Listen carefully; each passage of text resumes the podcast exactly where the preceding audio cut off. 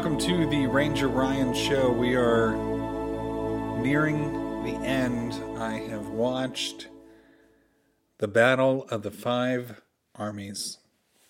The end of the critically acclaimed Hobbit trilogy. Released in 2014, directed by Peter Jackson. Screenplay we know. Director we knew anyway. Just kind of. Uh, as a prequel to The Lord of the Rings, if you if you watch them like I just did, pretty much back to back, I watched them back to back with The Lord of the Rings. You know, I I went I went all in. I watched the first Hobbit, first Lord of the Rings, first second Hobbit, second Lord of the Rings, third Hobbit, third Lord of the Rings, and um, and I did the extended. I did the extended, which you know if you've been listening to uh, season eleven, you know that I've been listening to uh, or watching the uh, the long ones. And no, I did not make coffee. I have a Keurig right here next to the microphone. But I just I I need to get this out. It's my lunch break. You know I've been doing lunchtime shows here, uh, leading up to, of course, the big finales. The next two episodes, big finales here. And um, you know, you know, if you watch it, you know, I'm going to talk a little bit about Cate Blanchett, but if you watch it, like it's not, it's not, they're not horrible movies, especially if you compare it to what we've been given recently. It's, it's, very, it's good. The pacing is a little stretched, you know. Um, but you know, I find it very interesting. You know uh, how he got the ring. I like uh, the end of the film, going back to you know right before the Lord of the Rings, right? Uh, the Fellowship, and um, I don't know. It's just it's not awful at all. It's not awful at all. I don't know what he's what everybody's talking about. All right. So um, released on December 11th of 2014, okay? uh, in New Zealand, December 17th in the US. Uh, the film received mixed reviews, $962 million worldwide, making it the second highest grossing film in 2014. So 2014 must not have been an epic year, right? It's been fourth. Every episode we talked about fourth, fourth, and now it is second. So, I am going to talk about the movies of 2014 the top 10 movies 2014 Ranger Ryan Show. Um, all right, so the top 10 films with worldwide gross are as follows. Number 10, Interstellar, with $677 million. Number 9, The Amazing Spider Man 2, which I enjoyed. Uh, $708 million. Number eight, Dawn of the Planet of the Apes. I can go on record defending that film as well. Uh, I enjoyed it. $710 million. Number seven, Captain America, The Winter Soldier. $714 million. Number six, X Men Days of Future Past. Excellent comic book. I can we can talk about that on a further date if you, if you want to talk about the movie. Seven hundred and forty-six million dollars. The Hunger Games Mockingjay Part One because we needed two parts. Seven hundred and fifty-five million dollars. Number four, Maleficent, which I've defended this season, uh, season eleven. I just talked about Maleficent a few, maybe what was it, a month ago. Seven hundred and fifty-eight million dollars. I do enjoy that movie. I'm not going to lie. Uh, number three, Guardians of the Galaxy was seven hundred and seventy-three million.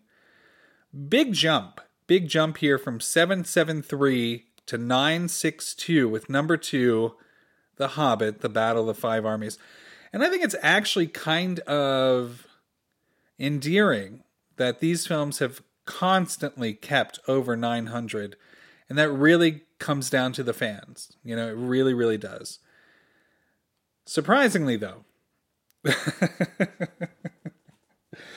number one film of 2014, gross, worldwide, not because of the quality of the film. Number one, Transformers Age of Extinction with $1.1 billion. What? What? What? Anyway, it's not. I I really thought at that point people were people were done. Um, I I saw it, uh, but I mean I really think I feel like Dark of the Moon kind of. I, don't, I don't know. I don't know. I guess. I mean I uh, anyway. For okay, I'm gonna go. I'm uh, real quick, real quick, real quick. Uh, Revenge of the Fallen really hurt my feelings. Okay, I have feelings. Okay, uh, the Fallen in the comic, uh, the Fallen is pretty much. It looks just like Optimus, but he's on fire. Okay, and I like the Fallen. I have a knockoff Optimus Prime. Uh, it's not a transformer. It's like a, you know, it's a transformation bot or something. But anyway, it looks like my expensive Optimus, and it's all black. And I call it the Fallen. And when it, when I when I show it to my son or when we play with it or whatever, um, I reference it as the Fallen because that is what the character looks like, except on fire at all times.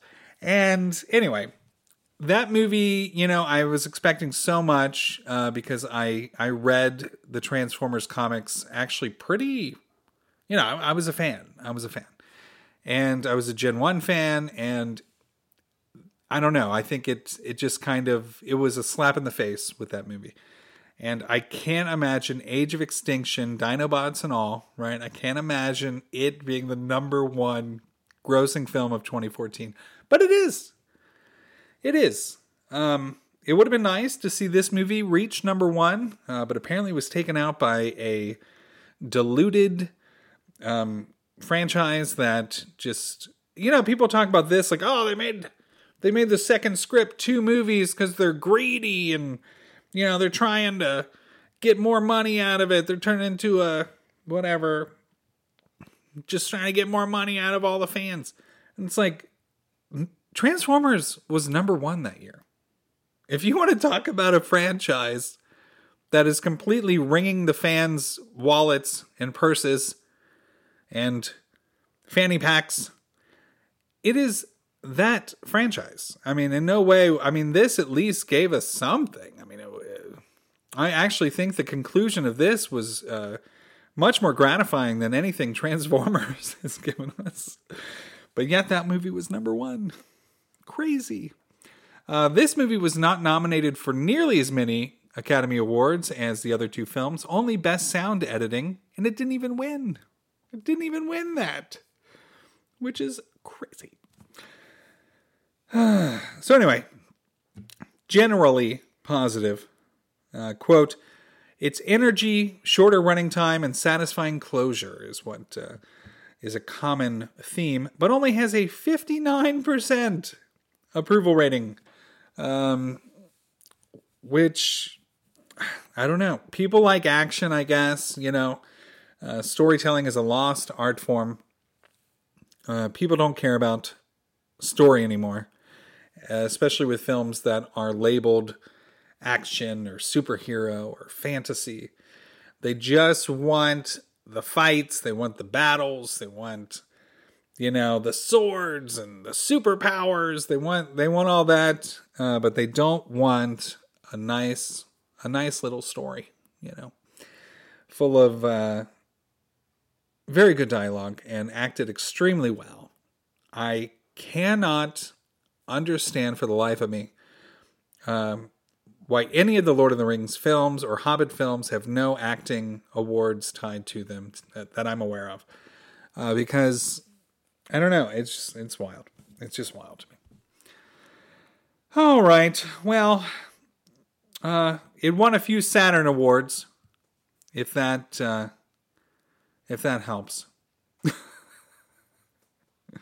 uh, Thorin won an award, uh, Richard Armitage, which we've uh, talked about um, back in the day, the Film Gauge podcast. We talked about um, some of his work, and also won Best Fantasy Film at the Saturn Awards. So, you know, that's uh, that's something. That's something that uh, I guess is uh, something to write home about. Something to write home about. Uh, if you haven't seen the Hobbit trilogy, I mean, I don't know why you're listening uh, to this podcast. We've been talking about fantasy films for the past two months, you know, so I, I'm I'm not sure what uh, how you found this, but it is uh, it's been a fun ride. It's been a fun ride, and uh, you know this this is season twelve, right? This is the Ranger Ryan show season. So we'll be ending in two days uh, for our Halloween special, which will be a very different episode, like I've mentioned. Tomorrow, however, is the finale to season 11, the finale to Rings and Dragons, which will obviously end on the final episode of House of the Dragon.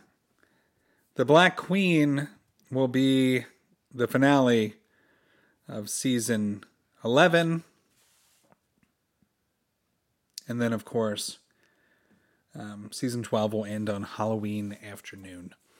So, and then we're we're taking a break. We're taking a break to uh, you know, kind of weed out the bots, you know, really.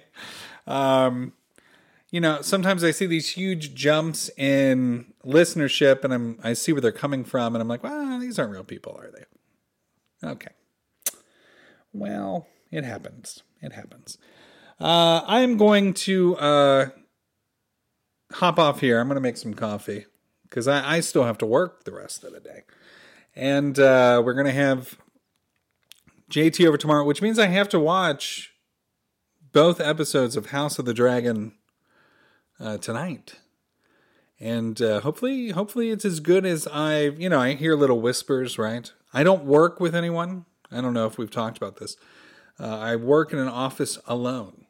I'm completely alone. I'm in an office right now. I can record a podcast in an office. You know, there's nobody here. Uh, there are some people upstairs, but I'm pretty sure, pretty sure they're not listening in or anything. But anyway, uh, it's you know, it is what it is, and uh, I'm going to, uh, I'm going to. Oh, I have to. I have to watch those episodes uh, tonight. And then we'll have JT over tomorrow and uh, two days in a row. He gets to come over two days in a row, which uh, is obviously a, a, great for him.